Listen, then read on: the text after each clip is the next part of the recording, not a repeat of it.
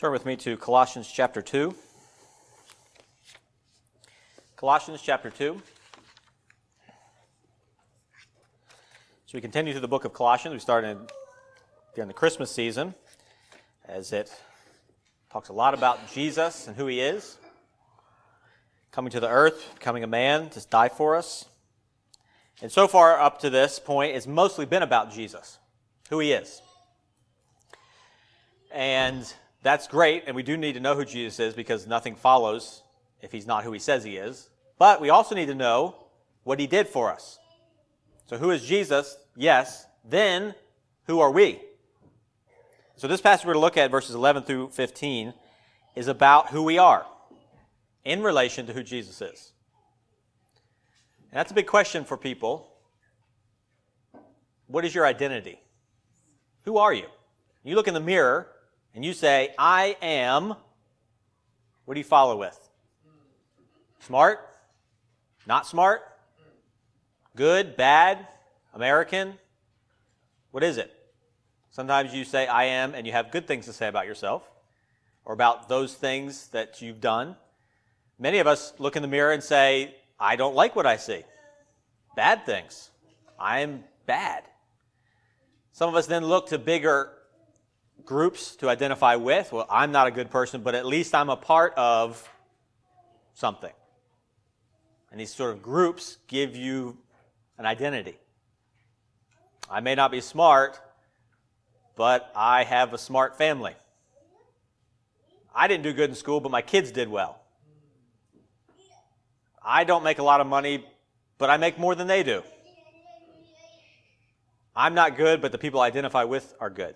And so we always, everyone has an identity and everyone looks for it and everyone needs it. You have to know who you are or you're adrift. You're lost. You're, you go, you're, we talk about people trying to find themselves. That's what they're doing. It's a joke until it's not a joke.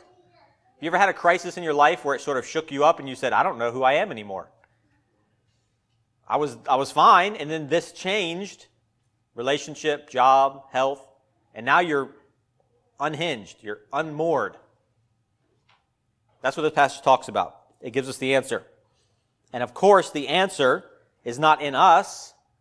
Look in the verse, first words, in Him. So we're going to see three things. Who are we? What we have in Christ, and how we respond to Christ. So, us, what Christ did, and how we respond to that. So, verse 11 in him, that's Christ, in Christ, you are also circumcised with a circumcision made without hands, by putting off the body of the sins of the flesh by the circumcision of Christ, buried with him in baptism, in which you also were raised with him through faith in the working of God, who raised him from the dead. And you, being dead in your trespasses and the uncircumcision of your flesh, he has made alive together with him, having forgiven you all your trespasses having wiped out the handwriting of requirements that was against us, which was contrary to us. And he has taken it out of the way, having nailed it to the cross. Having disarmed principalities and powers, he made a public spectacle of them, triumphing over them in it. In the previous passage, we saw the greatness of Christ and the sort of the Son of God, but now we're going to see the greatness of what Christ did. You see, no one knows Jesus, no one knows God until God comes down and tells us, shows us who He is. Amen. Everything other than that is just sort of theory. So, what God does in Christ is comes down and He says, Let me show you who I am by doing something for you. Something that's greater than anyone else could do or has done. So, who are we? He talks about circumcision here. Now, unless you're from a Jewish culture, that's not a familiar term it doesn't mean much to us, just sort of a medical procedure. But what he's talking about here is a mark of identity. We would say something like a uniform. When you see a soldier in the airport, how do you know they're a soldier? You know, you see a lot of soldiers, you don't know it. But when they're wearing a uniform, you're like, oh, that's who they are. Well, the uniform didn't make them a soldier but it shows you who, it identifies them with a group. So that's what circumcision was in the Old Testament. It was a way to identify with a group of people. So in the Old Covenant, God came to Israel, God came to Abraham, and said, I want you to be my people. A physical nation that will worship me, that I will take care of. And the way you get into the nation, because that's what you want, like if God's going to take care of these people, how do you become part of the people? You were circumcised. The males were circumcised and their families followed them. It was a physical act that it created a physical nation. Now, at that time, that seemed to be the best thing out there. A whole nation protected by God. And the only thing you had to do to get in was this physical act. And so the Old Covenant was built around circumcision. It was a, a physical act for a physical nation. But if we know anything, physical nations are not enough. For one, Israel no longer exists like it used to. And every other nation that has ever been has ceased to be. And this nation will cease to be. And if all God offers us is a physical group of people, when the body dies, the hope dies. When the government crumbles, the hope crumbles. Perhaps God is showing America that the end is coming. Maybe a hundred years from now. But the physical nation is not enough. And so what does God say? That's what he's talking about here. In him you are also circumcised. With the circumcision, so is he saying now there's another physical act you need to do? Become part of this new nation with Christ? No. With a circumcision made without, without hands. See, now it's just a symbol. A circumcision made without hands is a spiritual act. It's not a physical act. A spiritual act that creates a spiritual kingdom. Old covenant, physical act of circumcision creates a physical nation. New Testament, new covenant in Christ, something inward has happened, something invisible has happened, which creates a spiritual inward kingdom. Even in the Old Testament, people understood, or at least God tried to get them to understand, that it wasn't enough just to be in the borders, to just be circum, just be a part of the nation. In Deuteronomy 10, Moses tells Israel as sort of an introduction to, before they go into the land. And now, Israel, what does the Lord your God require of you? See, they were already Israel. They're already part of this physical nation. But he's elevating, they're, they're, he's lifting their eyes up and says, How do you connect with God? Not how do you have a nice place to live or protected borders, but how do you have a connection with God? And here's what he says But fear the Lord your God to walk in all his ways and to love him, to serve the Lord your God with all your heart and with all your soul, and to keep the commandments of the Lord and his statutes, which I command you today for your good. Therefore, circumcise the foreskin of your heart and be stiff necked no longer. For the Lord your God is a God of gods and Lord of lords, the great God, mighty and awesome, which shows no partiality nor takes a bribe. He administers justice for the fatherless and the widow and loves the stranger, giving him food and clothing. What God is saying here, he's like, he's saying to Israel, you are now a physical nation, but don't be satisfied with that. Look for something better. And what is it? Obey God, follow God, worship God. Now let me ask you, do you do those things? Do you serve the Lord your God with all your heart and with all your soul? and keep the commandments of the Lord and his statutes? Do you do those things? Israel had the physical. And God is saying, if you want something better, if you want God, you have to do everything right. You have to have a heart that wants to serve God. So even in the Old Testament, it wasn't enough to have a nation. In the New Covenant, Christ promises not just a group of people together, but a spiritual connection. In Jeremiah 31, a prophecy is given Behold, the days are coming, says the Lord, when I will make a new covenant. Not like the old covenant that was physical. This is the new, this is the covenant I will make with the house of Israel after those days, says the Lord. I will put my law in their minds and write it on their hearts, and I will be their God, and they shall be my people. No more shall every man teach his neighbor and every man his brother, saying, Know the Lord, for they shall all know me from the least of them to the greatest of them, says the Lord. For I will forgive their iniquity, and their sin I will remember no more. You know what kind of person you had to be to get into Israel? Circumcised. That was it. You didn't even have to love God. You did not have to actually care what God thought or even know God to be in the nation of Israel. Now, is that what we want? A structure of worshiping God, but individuals who don't? So God promises something better. He says, I'm going to give you a nation where every single person in it knows God. Every single individual, from the least to the greatest, has a personal connection with God. In the Old Covenant, that wasn't there. It's the problem with a Christian America. A Christian America can never be a Christian America. It will always have people who don't worship God. Every physical kingdom, every physical group of people will have people in it who don't worship God. They may pretend to, but they don't. What God is offering here with this identity, this circumcision without hands, it brings together people spiritually, each one loving God, each one connected to God. A personal connection no matter who you are in the kingdom.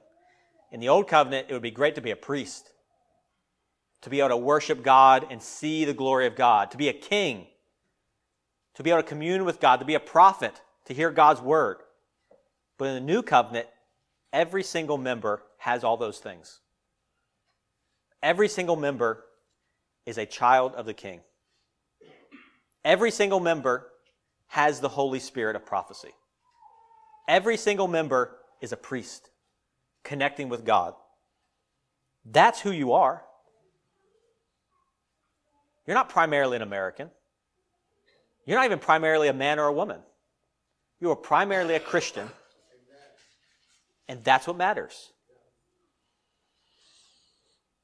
Your primary self understanding, if you're a believer in Christ, is your relationship to God.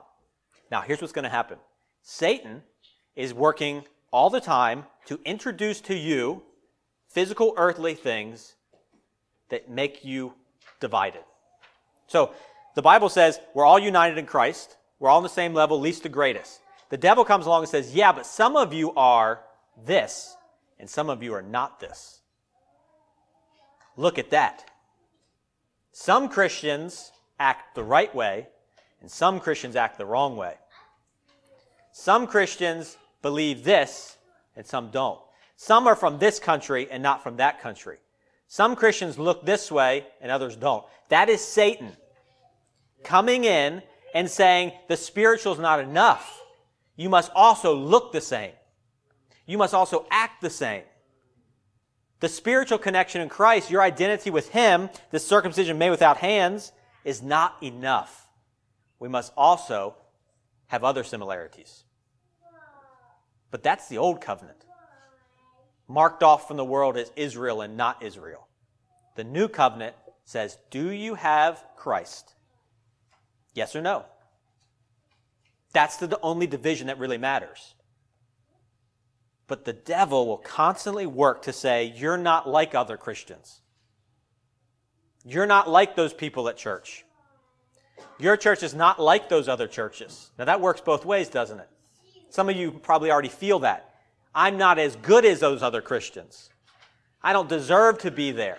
And others you say, I'm better than those. What's wrong with them? Why aren't they like me? You see what Satan's doing? He's saying, stop looking at Jesus and start looking at physical things. Start looking at economic status, national status, physical status. Introduce divisions to undermine the work of Christ. But what do we have in Christ? We say we're in Christ, circumcised with a circumcision made without hands, identified with Christ. What does that mean, though? Who does that make us? He gives us three things First of all, we have life. Buried with him in baptism, in which you also were raised with him through faith in the working of God who raised him from the dead. You being dead in your trespasses and uncircumcision of your flesh, he is made alive together with him. Did you feel dead before you were a Christian? You must have, or you wouldn't have become a Christian. You see, death is more than just stopping the body. It's the undoing and the chaos and the destruction that comes with living in this world. Do you feel your body coming apart at the seams? Do you feel your hopes falling? Do you feel that drive within you that you can't control? That's death working, dragging you down. God has freed us from that. He has raised us with Him. The old life you were dead and being drugged down, and the new life you're raised, you're living, you're growing, you have hope. If you're not a Christian right now, you will not become a good person. You will get you will continue to become a worse person. If you're not a Christian right now, if you're not a believer in Christ, if you're not trusting Christ, there is a corruption inside of you that will grow and grow and grow. And the things that you hate about yourself, you'll either become those things or you'll hide those things, but you won't get rid of them. Non Christians are dead in sins. There's a principle within them that is dragging them down to hell.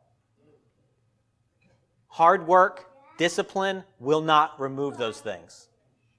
The only thing that will free you from the destruction within you is to be made new, is to be regenerated, is to be transformed. That's what uh, Christ offers.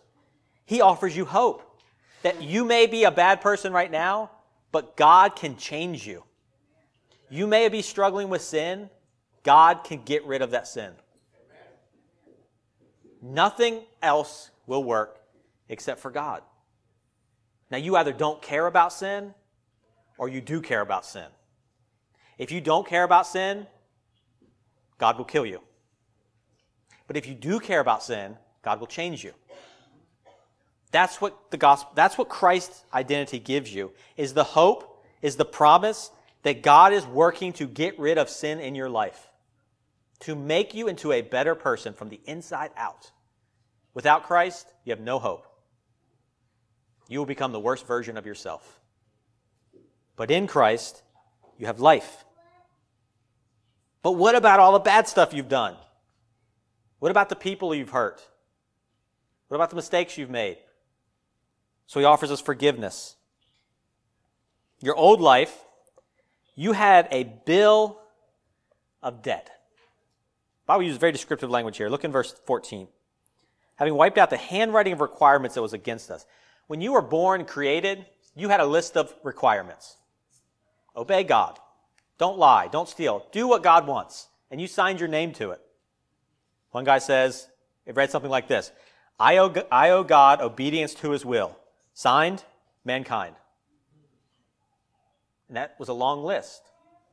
And your name was at the top of it. And you didn't keep the list. And every time you failed, God wrote that sin down on that piece of paper. He wrote your name, and he wrote every single thing you've ever done wrong. Every single one. Even the ones you didn't know about. God knows. And he wrote them all down on a piece of paper, figuratively, and he kept it. And one day that has to be paid. You did the wrong, you have to pay for it. And God's got the bill. He doesn't forget, He doesn't miscount. This handwriting of requirements against us. And the more you know about this, the more it presses on you. The more you realize you cannot go back and undo them. You spent the money. You did the wrongs. It's recorded for all of time. Now what?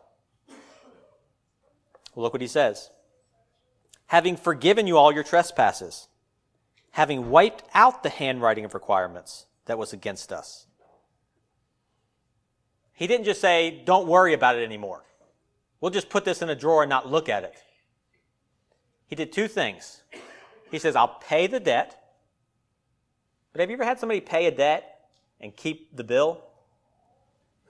Just keep it and say, just so you know, all this stuff here, I paid for all that. Just keep this as a reminder of all the things you couldn't do, but I did for you, and just sort of puts a line through them, paid. That's not what Christ does. He did pay for your sins. But then what does he do? he wiped out the handwriting. I remember when we got our first Microsoft Word processor. Some of you are like, that's always existed. So back in the 90s. So all of us, I think, have used Word processor, but I remember the very moment that I first saw the option where you could click with the mouse and highlight a whole block of text. You ever done that? You just click, you just highlight the whole thing, the whole page. You do 100 pages. And then with one stroke, you delete it all. I remember the first time I saw that, I was like, wow, you don't have to go stroke by stroke. One, two, three. Or if you're even older, you got some white out and you whited it out. But what did you see later? You saw the white out.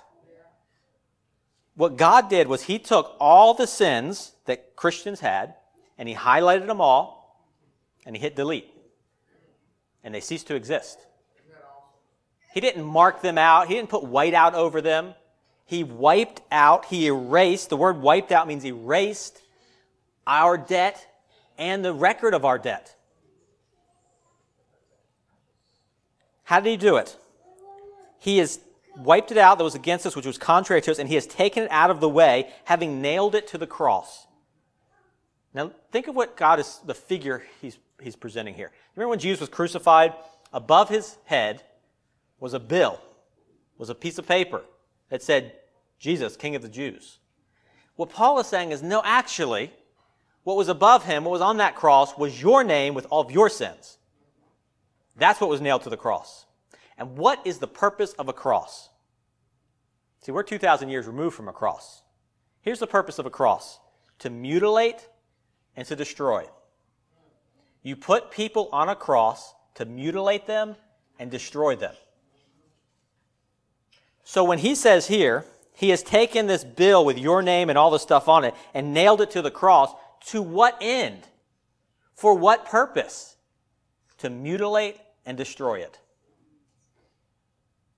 to erase it, to cause it to cease to exist. He didn't just take your sins out of the way, He took the list out of the way.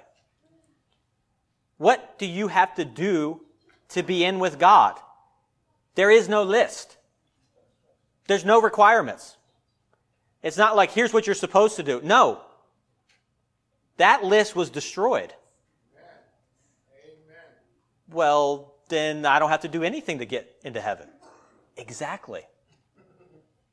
That's what he's saying here. He didn't just take your sins away, he took the list away. There is nothing in this world that you have to do to be in with God, to be part of this spiritual kingdom, to be one with Christ. Now, we forget that. We forget that God accepts us as we are. We like that part but then we don't accept other people like they are. When you stand against a repentant Christian, you stand against God. That Christian that you've got a problem with, who's doing the wrong thing, you think, Jesus is standing next to them with his arm around them. And so when you stand against them, you're standing against Christ. Forgiveness is saying, if God's okay with them, I'm okay with them. If God can wipe out all their sins, so can I. We have a higher standard than God does. We expect more from Christians than God Himself. We have set ourselves above Christ the Lord and said, to be a Christian, you must believe in Christ and, and these things. Will you undo what Christ did? Will you undermine the sacrifice? You see, when he says that, the, that it was nailed to the cross, it was nailed with Jesus. He was mutilated and destroyed. He was killed so that you could get along with Christians. And so when you don't get along with Christians, you're saying, Jesus, that wasn't enough. You were not mutilated enough. You didn't die enough. Now I'll do the rest. I'll fix these people. I'll remove myself from these Christians because you didn't do enough. You see, what the cross does is it shows us that there is no list, there's no requirements. Christ did all the work. So we see that we're identified both in our body, saved, also our relationship with God, saved. But you know, there's something else out there. There are powers that you can't see that are pressing in on you. Now, the Colossians that this was written to, they, under, they believed in demons and spirits and angels, and they believe you need to worship those angels and be afraid of those demons because they're powerful and they're more powerful than humans.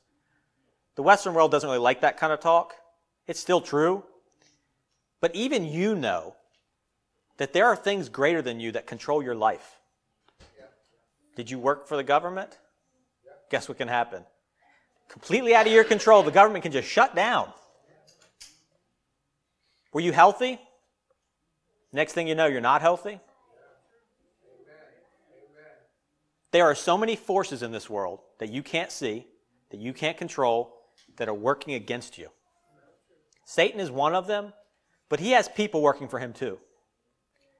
The very world itself is against you. You realize how small you are in this universe? How easily the universe could just snuff you out? The power of just the created world to end your life? That's what science teaches us. It doesn't free us from God, it just shows us how much more weak we are. They were just worried about Satan. Now we've got to worry about Ebola and Satan. All these forces against us. Perhaps you're a child and you can't control what your parents do, and they control your life. That's a force outside of your control. What do you do about it? Look what the Bible says. He has taken them out of the way and nailed them to the cross, having disarmed principalities and powers. He made a public spectacle of them triumphing over them in it. He didn't just come to save you, He came to protect you. He came to defend you. He came to undo Satan's power. See, in the old life, you're oppressed. You're at the mercy of the invisible. You're afraid of what could happen. Fate. You can't control it. It just happens. But look in the new covenant. Christ took on all of those things that you can't see or control and did what? He beat them. He didn't just beat them, he disarmed them. They're not coming back. They don't have any weapons to fight with. F.F. F. Bruce, he pictures the scene. He says, Imagine Christ when he was crucified. As he was suspended there, bound hand and foot to the wood in apparent weakness, Satan and the demons imagined that they had him at their mercy and flung themselves on him with hostile intent. But far from suffering their attack without res- resistance, he grappled with them and mastered them, stripping them of their armor in which they trusted, and held them aloft in his outstretched hands, displaying to the universe their helplessness and his own unvanquished strength. If you're in Christ, that's you with Christ, holding Satan by his neck. See, when it says here he made a public spectacle of them, that's what the Roman, Roman emperors did. They went, they conquered, they brought the king, and they put him on a wagon, and they rolled him in front of the whole crowd to make it very clear who was the victor. That's what Christ did. He didn't just beat Satan, he disarmed him, he stripped him of his power. He held them up on display and said, This is what you're afraid of? That's who we serve. That's what it means to be in Christ. All those things you're afraid of, you've created them. Because Christ defeated them. Chrysostom, who wrote third century, says, If thou go not down to Satan, he will not have power to come up where you are. For you are in heaven, and heaven is unapproachable by the devil. You know why you're afraid of things you can't control? Because you go to them and say, Look how scary they are. Well, Christ is saying, Look how great He is. Amen. We live by faith, not by sight. We see that Christ has disarmed every single thing that you're afraid of. He beat them. Now, if you want to give power back to them of fear, You have to ignore what Christ did. Christ is the victor. And when you are in Christ, you have nothing to fear. Christ takes care of you. He only lets things into your life that are good for you. Only lets things into your life that are good for you. But let me warn you again if you're not in Christ, you are at the mercy of Satan. Everything in this entire world is against you if you're not in Christ. Your body's against you, God's against you, and Satan's against you. And you have no help. So, what's our response to this? If this is who Christ is, if this is who we are, what do we do with it? Look in verse 12. Buried with him in baptism, in which you also were raised with him through faith in the working of God. The first thing you have to do is see that Christ did it all. What can you add to Jesus? So, what does God require of you? Nothing. You simply say, I've got nothing to rely on except Jesus. I have nothing except Jesus. That's called faith. It's putting all your trust into Christ. That He died, that God raised Him from the dead, and that He has done the same for you. An inward circumcision, an inward change. Your life looks the same, but you're different. The only way you get to be with Christ is by believing and trusting Him. But that's the good news. You only have to believe. You only have to trust, and you get all of these victories and all these blessings that Christ won. But your life will look different if you do this. You see, the gospel doesn't just end with you believing in Jesus, the gospel changes us. Look what he says here buried with him in baptism. What is baptism? Does it save you? No, because that's your work. Baptism is you publicly saying, Here's what Christ did for me. It's the initiation into the public kingdom, the public view of what Christ has done. You see, faith changes you. You believe what Jesus did, and he changes you on the inside, but no one can see that, can they? That inward faith, the inward regeneration, the inward spiritual kingdom, what's it look like on the outside? First thing it looks like is baptism. And what does baptism do? It's an outward sign outward symbol of an inward change. You descend into the water, the grave, the chaos, the death that comes to everyone. You descend and are covered by it, just like Jesus was. But then what? You come back out. You're raised to walk in newness of life. You see, you don't have to go to the grave and be resurrected like Jesus was. You just symbolize it because he did it for us. So baptism is telling everyone, and it's the church telling everyone, this person has been changed on the inside, and now you can see it. An outward sign of an inward change. True faith in Christ makes you look different on the outside. True faith means you will follow Christ. You don't simply say, Well, I believe, now let me go back to my life. You don't have an old life anymore. If you believe in Christ, you have a new life. You can't go back to your old life. And if you go back to your old life, you never had faith in Christ. And so baptism is saying, I'm done with the old life. Now I have a new life. And so what Paul is saying here is he's saying, when you struggle with whether you are in Christ, remember your baptism. Think back to it. Think back to what that ceremony meant, what it symbolized. Let it remind you what Christ did for you on the inside. True faith follows publicly with Christ.